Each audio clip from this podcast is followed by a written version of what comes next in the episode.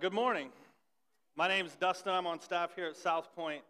Uh, what we're currently doing this year is we are spending the entire calendar year, all of 2022, reading through the biblical book of Acts, and we're looking at how the church that we are still a part of today actually started.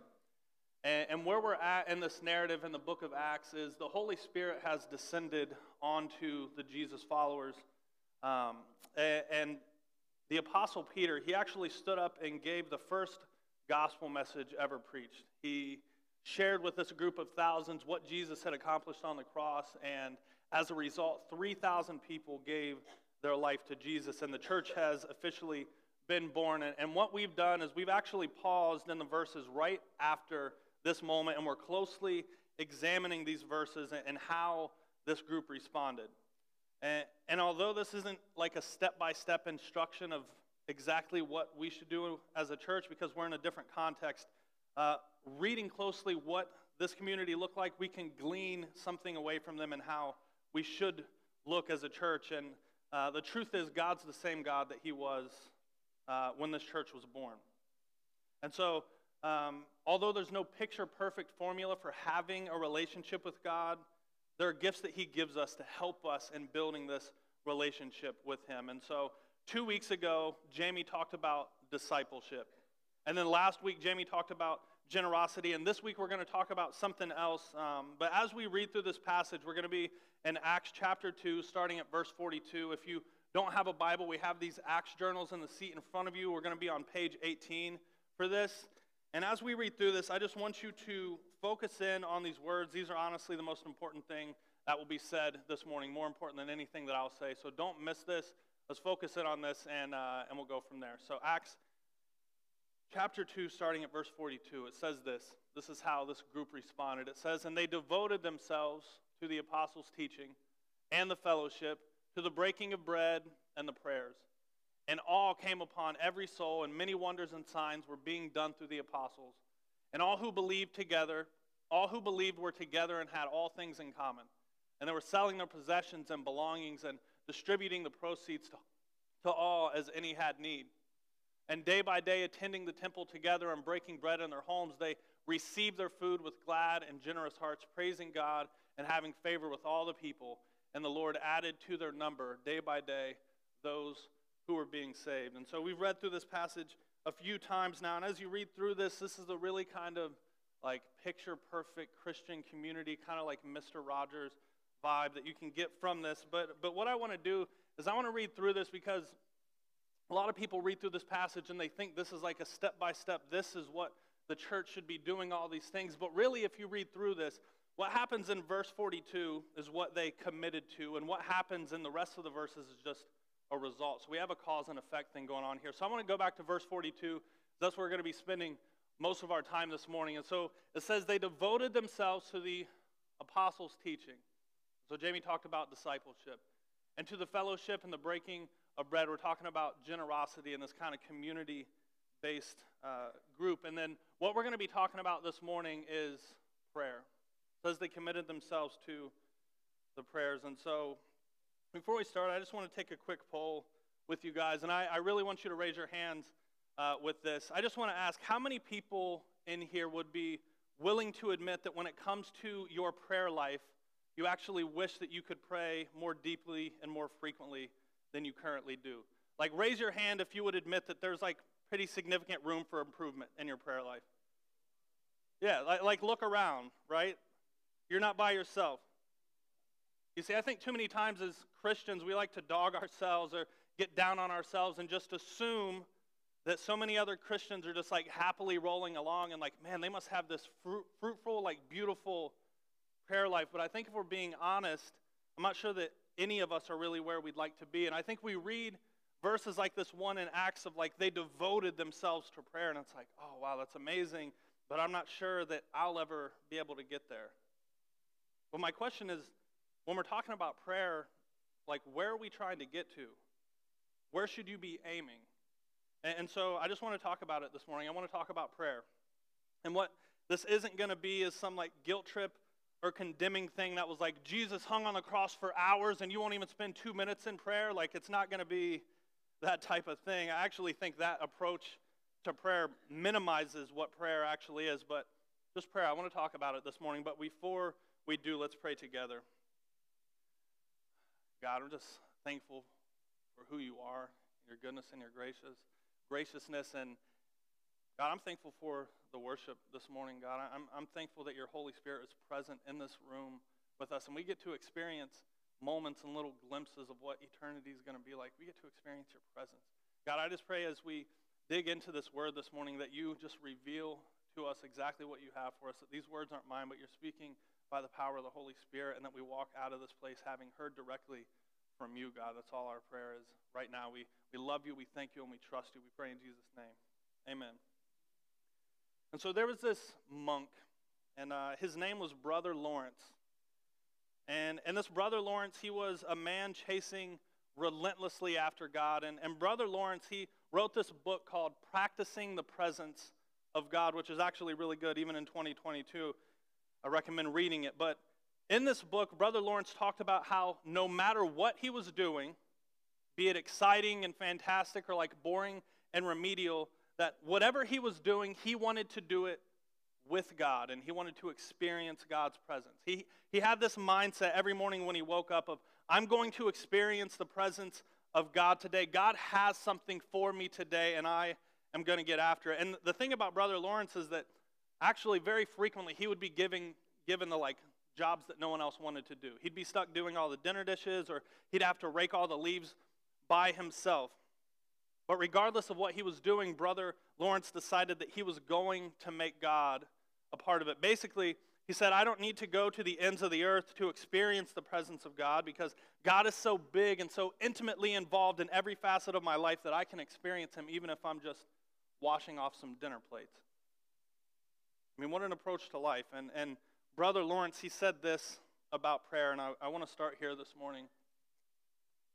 He said this He said, We ought to act with God in the greatest simplicity, speaking to Him frankly and plainly, and imploring His assistance in our affairs as they happen. We ought to act with God in the greatest simplicity, speaking to Him frankly and plainly. I, I think we do this thing when we pray where we put prayer on this like weird pedestal. That, that's not to say that prayer is not important because prayer is absolutely important and vital in the Christian walk, but because prayer is so important. I think we make it this like ritualistic thing that needs to be done in a certain way and spoken in a certain vernacular and concerning only certain subjects. But if you read through the scriptures very frequently, what you'll see is people talking to God as if they're just talking to another person. And actually, more often than not in the scriptures, when people are praying, they're actually protesting or confronting God about their given situation. There's a whole lot of God, I have no idea what I'm doing right now. God, I can't do this. God, I need help. God, this doesn't make sense to me.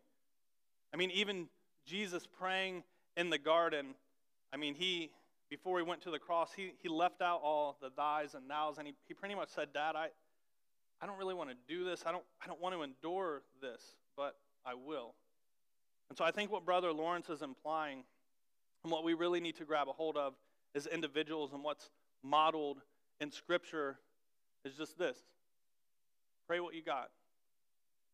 Pray what you got.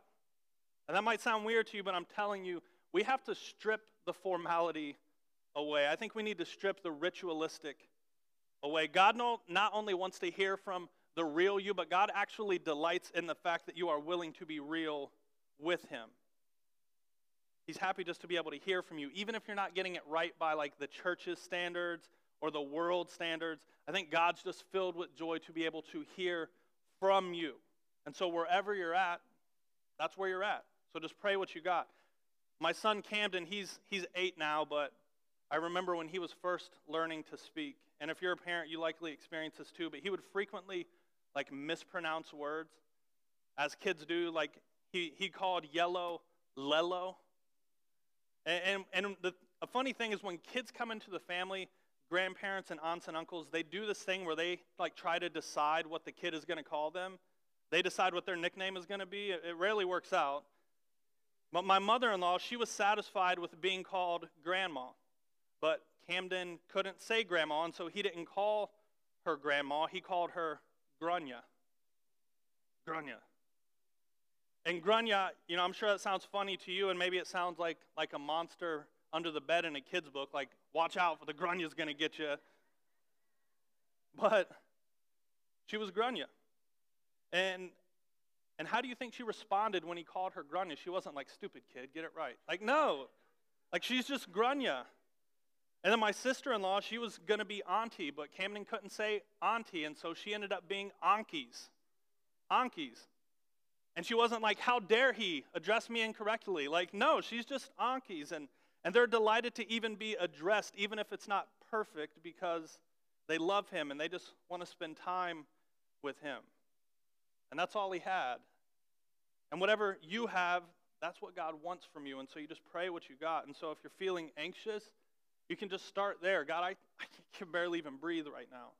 If you're feeling disconnected from God, you can start there. God, it's been a long time. I haven't talked to you.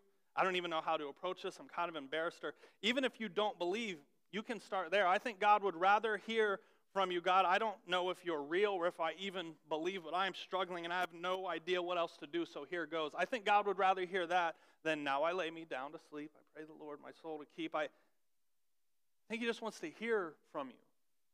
And so, whatever you got, you bring it to Him and you don't stop. You got something new every day, right?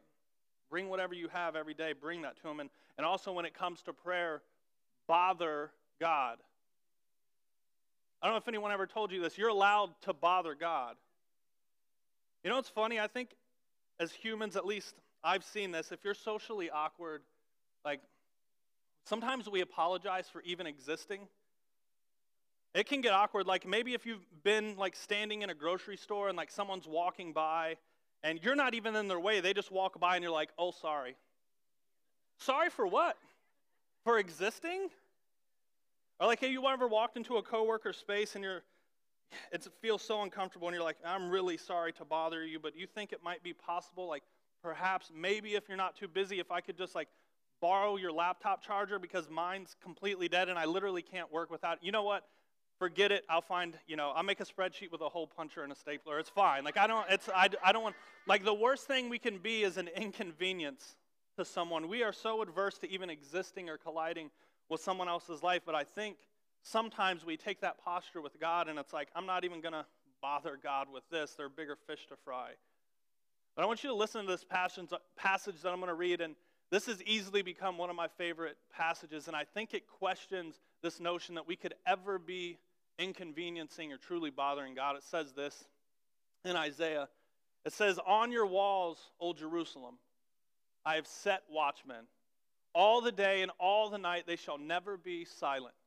You who put the Lord in remembrance, take no rest, and give him no rest until he establishes Jerusalem and makes it a praise in the earth. You know, it became abundantly important to me as soon as I had children rest rest because children are amazing and they love you and they want to spend time with you and they want to tell you all about their day and they want to share everything that they're excited about with you and they want to ask you questions about everything and it is so amazing and also so exhausting. And as amazing and selfless and unshakable as a father as I try to be, sometimes I, I need rest. Sometimes I'm like dozing off on the couch and like, I need five minutes before you tell me about that video game. Like, I, I want to hear about that video game, and I just need five minutes. Or sometimes I'll just, I need a minute. Like, I, I want to play that board game, but I just need a minute before we break out, break out the board game. Like, we're, we're fragile, we're weak creatures, humans. We need rest. Even the best parents need rest, but God, now just read this passage again and see if we can get a sense of what God is saying here. It says, On your walls, O Jerusalem, I have set watchmen. All the day and all the night they shall never be silent. You who put the Lord in remembrance, take no rest and give him no rest until he establishes Jerusalem and makes it a praise in the earth. Do you see it? These watchmen, they'll never be silent. They're praying. They are actually appointed God botherers. God literally loves being bothered so much by his children that he appoints people to bother him. God is, or Isaiah is saying, Give God no rest. And remember, Isaiah is a prophet, and the words that he speaks are coming to him directly from God. So you can really read this as God saying, Give me no rest. Don't stop bothering me. Don't stop asking me. Don't stop crying out to me. Don't stop petitioning me. Don't stop calling on my name until what? It says, until I've established Jerusalem and make it a praise in the earth. Basically, God is saying, Give me no rest until I take this world and make it right again. Until that day, give me no rest. You ever see like TV shows or cartoons or maybe just in real life where like the busy businessman dad is like walking to his office, his home office with a suitcase and like he turns around and tells his kids like I'm very busy today. Uh, I need you to stay out here. I can't be bothered. I can't be bothered. Well, God the Father is the exact opposite. He literally says, I sent my son, Jesus, to come and suffer on earth on a cross so that this door, the thing that's separating us, your sin, Jesus destroyed that. And so now, no matter how broken, no matter how messy, no matter how frequently you come to me with your junk, I can't be bothered. You can't bother me enough. You can't come to me enough. You can't talk to me enough. I'll never push you away. I'll never ignore you. I'll never leave you alone. Like, bother me. This is God saying, bother me. Don't leave me alone. Don't think you're an inconvenience. I love you more than you could possibly imagine, and I care about every area of your life. Give me no rest until I make it all all right. And so, when was the last time you bothered God? When was the last time you petitioned God? When was the last time you refused to let Him rest? When was the last time you cried out to Him? When was the last time you just cried with Him? God says, Give me no rest. You can't talk to me enough. And the scripture says, Pray unceasingly. And I'm sure you've heard this pray unceasingly. You see what prayer ultimately is? Prayer is ultimately communing with God, spending time with God. It's not just communication, it's not just what you say to God and what you think He's saying to you. On the surface, I, I think that's how we perceive it. Even lifelong Christians will say, well, prayer is just talking to God. But I think that only touches a small percentage of what prayer actually is because prayer is ultimately community with God. It's communing with Him, it's spending time with Him. This one time, Dan Rather, this famous news anchor, he was interviewing Mother Teresa, which, if you don't know who Mother Teresa is, she's pretty much the biggest spiritual icon in history. And Dan Rather, he, he asked Mother Teresa, he said, When you pray, what do you say to God? To which Mother Teresa replied, I don't say anything, I just listen. And so Dan Rather asked a follow up question. He said, Okay, well, when God speaks to you, what does he say? To which Mother Teresa responded, He doesn't say anything, he listens. Which left Dan Rather a little speechless and and Mother Teresa said, And if you don't understand that, I can't explain it to you. You see, I think Dan Rather, just as much of the world and even a lot of Christians, only ever understood prayer as communication with God. But Mother Teresa understood that at its very core, that prayer can be much more accurately defined as just spending time with Him. You know, even thinking about God is a form of prayer. That's why the Bible says in Thessalonians to pray unceasingly. And maybe you read that as a kid, and when you read that, you're like, you mean to tell me I'm supposed to like stay in my room on the edge of my bed, like 24 7, like praying the Lord's Prayer? No, that's not what that means. But if you only see prayer as communication with God, then that's kind of what you're left with. But if you understand that prayer is actually communing with God, spending time with God, then praying unceasingly not only doesn't seem impossible, but it can actually begin to seem appealing, exciting, even. That's not to say that isolated prayer time with God isn't important. It actually really is, and, and Jesus models it. I mean, we can see this, read through in Scripture, Jesus modeling this isolated prayer. It says in Matthew 14 23, it says, And after he had dismissed the crowds, he went up on the mountain by himself to pray. When evening came, he was there alone. Mark 6:46 and after he had taken leave of them he went up on the mountain to pray Jesus Luke 6:12, and these days he went out to the mountain to pray, and all night he continued in prayer to God. Mark 135, and rising very early in the morning while it was still dark, he departed and went out to a desolate place where he prayed. Luke 5:16, but he would withdraw to desolate places and pray. So yes, Jesus spent solitary time alone with God and we need to be spending solitary time alone with God. But let me ask you something. Do you think that in the moments when Jesus wasn't standing on a mountaintop praying that he was no longer connected to God? Like do you think that when Jesus wasn't audibly praying out loud or when he hadn't stopped everything and was like praying, do you think that he was no longer connected to the Father? Like, do you think that Jesus' mountain prayer moments were to like fill up his God gas tank and then he'd come down the mountain and he'd teach and do miracles and then when his tank would run empty, he'd go back up the mountain to get filled up again, like kind of like how we treat church? Like, I'm going to come here once a week and you can fill me up and then I'll go run the tank empty until I need to fill it up again. That's not how Jesus lived. That's not what he was modeling. Jesus was connected with the Father all the time. He was engaged with the world and with God all the time. But how's this possible?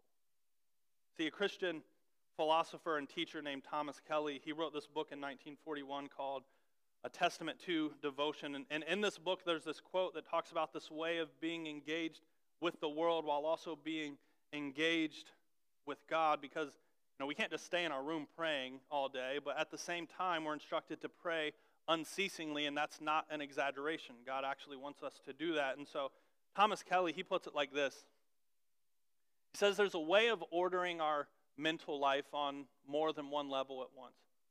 On one level, we may be thinking, discussing, seeing, calculating, meeting all the demands of external affairs, but deep within, behind the scenes, at a profounder level, we may also be in prayer and adoration, song and worship, and a gentle receptiveness to divine breathing. Walk and talk and work and laugh with your friends, but behind the scenes, keep up the life of simple prayer and inward worship. Keep it up throughout the day. Let inward prayer be your last act before you fall asleep and the first act when you wake. The first days and weeks and months are awkward and painful, but enormously rewarding. Awkward because it takes constant vigilance and effort and reassertions of the will at the first level. Painful because our lapses are so frequent, the intervals when we forget the one, when we forget Jesus so long, but rewarding because we have begun to live. Ultimately, it's the same thing that Brother Lawrence was talking about, is the same thing that Mother Teresa was referring to, but ultimately, what it comes down to is how Jesus modeled prayer in a relationship with God, and that's all the time. You can't compartmentalize your prayer life. Prayer can't simply be another portion of your day. It can't be an addition to your schedule. Prayer is supposed to like permeate and radiate and infiltrate like every area of your life. I mean, what would it look like? What would it look like if you were arguing with your significant other and then also simultaneous behind the scenes you were thanking God for putting them in your life? and expressing this overwhelming gratitude to Him. Do you think that might change the way you argue with them? I mean, if you're at work or at school and like behind the scenes in your heart, you're just reflecting on God's goodness and this amazing love that He has lavished over you. And then as this is happening, one of your coworkers or another student says some offhanded comment to you or like your boss snaps at you. Do you think that might change the way you respond to them?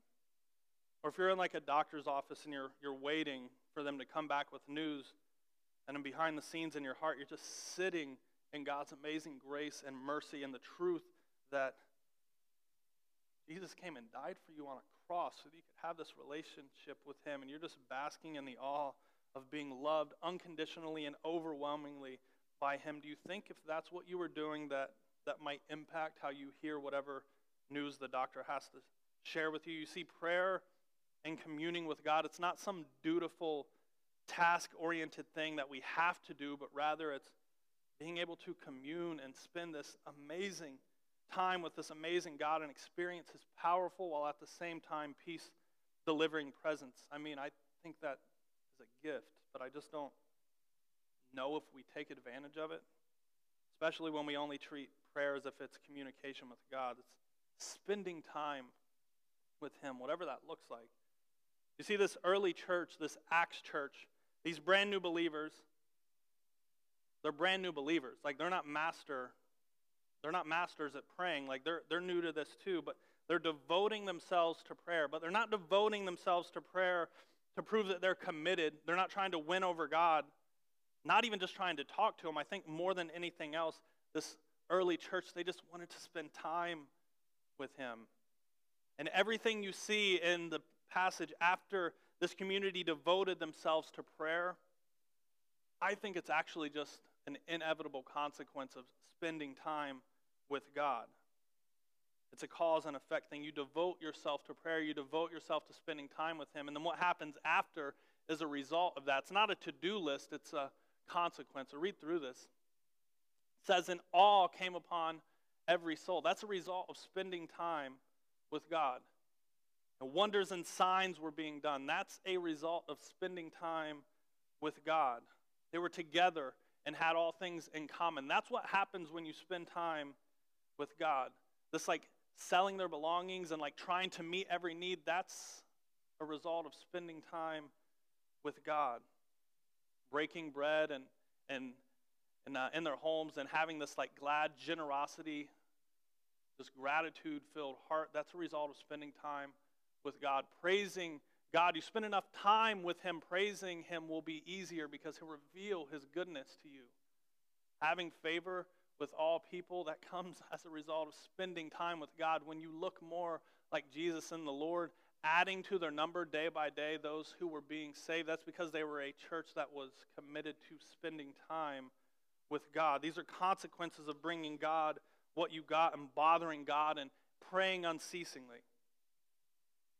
You know, what they were doing, it's not anything we could ever aspire to or like accomplish on our own or try to maintain. It's a consequence of communing with Him. And so rather than to tell you, go do all these things, my, my, my encouragement to you is to go spend time with God, and then your life will look like this. You can't do it the other way around. And if you're not communing with God, not only will this type of life, what this church look like, will it be impossible, but it will feel like this task oriented, logistical, like stress inducing nightmare that you're never going to be able to do. But even more than that, if you're not communing with God, then you are missing out on life with God. And that's the entire point. That's why Jesus died on a cross. It wasn't just to get you into heaven, it was so that you could experience life with God. That's why Thomas Kelly said it's rewarding because you've truly begun to live. To live life with God is truly living. And I'm sorry, but living life without God, it's just no life at all. There is no life in that. The life comes from Jesus because Jesus is the way, the truth, and the life. You want to experience that life, you devote yourself to prayer. And when I say that, you devote yourself to spending time with him. And the Bible says, better is one day in your courts than a thousand elsewhere, meaning that just a few minutes in God's presence, just a few moments in God's presence will transform you in a way that a lifetime could not, if you'll devote yourself to it. And so I'm going to stop talking for a little bit. I actually want to do something. We're going to move into our time of communion. Um, as we take communion, what I want you to do is I want you to reflect on the fact that this opportunity to pray unceasingly, this opportunity to spend time with this amazing God, this has not always been available. People could not always just approach God with whatever they had. They used to have to go to someone else. They used to have to involve a third party. But now, after Jesus died on the cross, the veil is torn and we can just come to him whenever we want, but that had to be paid for. A price came with that, and that's what we celebrate with communion. His body being broken, the blood being shed, that paved the way for you to be able to approach God with whatever you got and bother Him and pray unceasingly. It's not a to do list, it's, it's a blessing, it's a gift. And then after that, we're going to move into a little extended time of worship and we're going to sing a couple songs, but as we do this, I, I don't know if you do this normally, but I'm going to ask you to do this now. I want you to treat the worship at the end of the service as an ongoing prayer. And you can either sit quietly in your seat or you can stand quietly and just listen. Or if you're going to sing, I don't want you to just sing. If you're going to sing, I want you to sing as if you're praying these words, as if you're saying these words to God. This is not like community karaoke where we put words on a screen and it's like, let's sing this together. It's fun. We're singing to God. Do you treat it like that? Though that's what we're going to do. We invite you to do that. So, just for these next few minutes, and I, I, hope that you carry this out of here with you. God is available all the time. I'm confident that He is seeking out, trying to reach and connect with you right now. And so I'm going to encourage you and invite you to meet Him where He is, to take this perspective of Brother Lawrence of God has something for me today, and I'm going to get it. I'm going to get it. So as we sing, pray, these words are sent silently in prayer. Stand and pray. But before you do that, take communion and reflect and celebrate the fact that this is even possible. Let's pray together. God, we love you. God, I'm just in awe of the fact that I can spend all day with you. I, know it's not easy, I know it's really hard.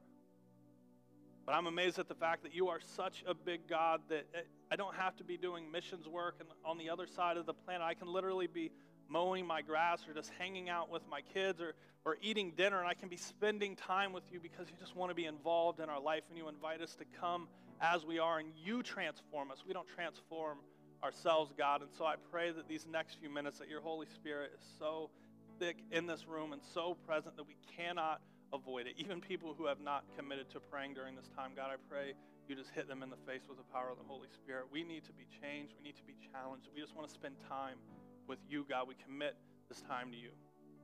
Allow us to meet you here as you've met us. We love you. Pray all this in Jesus.